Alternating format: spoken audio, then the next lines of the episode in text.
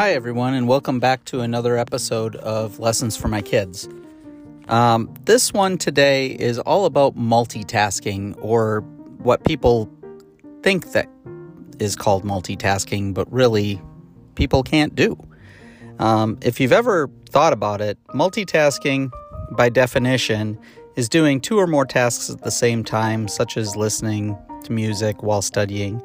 But when you really think about it, how focused are you truly on each of those tasks? So using that explanation or example of listening to music while studying, I find that people most of the time, they either focus on the music or they focus on the studying. But their brain really can't do both. And studies have shown that multitasking is really, it's not something that anyone can really do. We have people who claim that they can, but really what it's called is rapid tasking, where they're jumping from one thing to the other, but they're really not giving 100% or total focus on each of those tasks that they're doing. So thinking of that music, if you're listening to the music, maybe you're listening to the words, maybe you're listening to the tune, but you know really that you're not listening. You're not focusing in on the homework that you should be doing at the same time. And many kids who think that they're doing both, they end up going back into their notes, or they have to go back and reread the passage because they really weren't able to focus on the task at hand.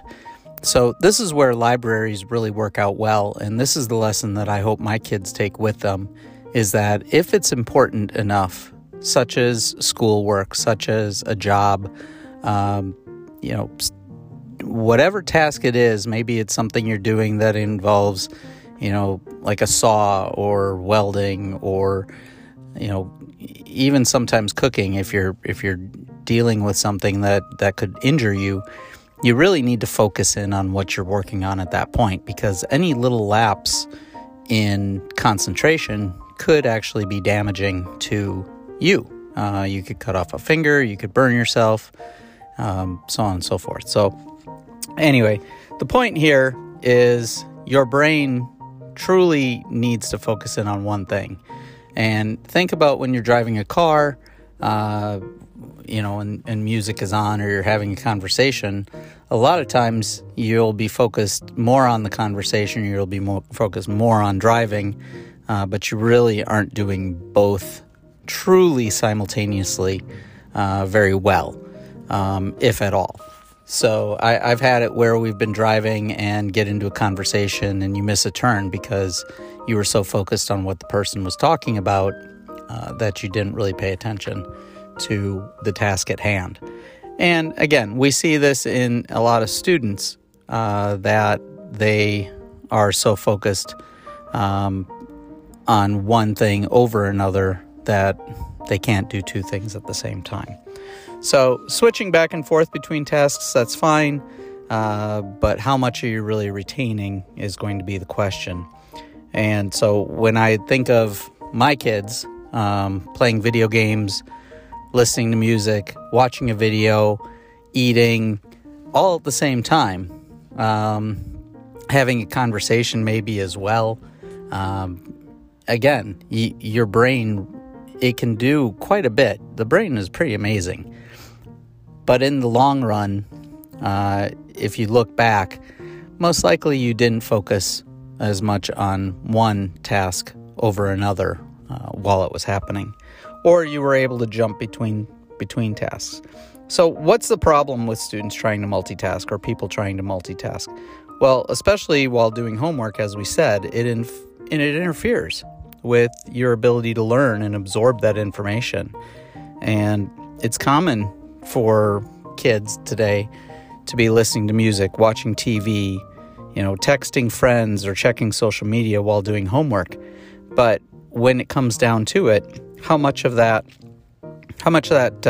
information while they're doing their homework is really getting absorbed into the brain? And it trains your brain to not focus on any one thing. And over time, then we see things like attention deficit, We see things like problems in the workplace because you're just not able to concentrate enough to get a task done.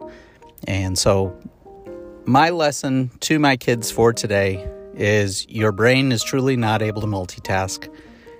And when you're working on an important project or something that's dangerous, it's important for you to focus. Now, if you get to the point where your brain is just jumping from one thing to another and you feel like you need to quiet it down, there are a couple of tasks that you can do. One, turn off your phone, turn off the TV, turn off the music.